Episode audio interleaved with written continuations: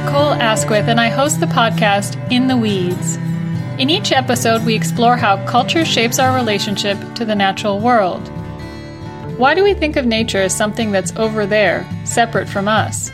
When someone says, let's go out in nature, I think, that sounds good, but where are we now?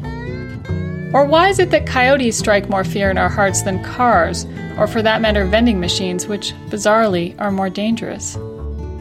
To tackle such questions, we interview a wide range of guests, from scientists to artists to cultural critics to my friend the violin maker and a theologian with whom I discuss the apocalypse. Why are there so many post apocalyptic TV shows? Are zombies a coping mechanism for climate change?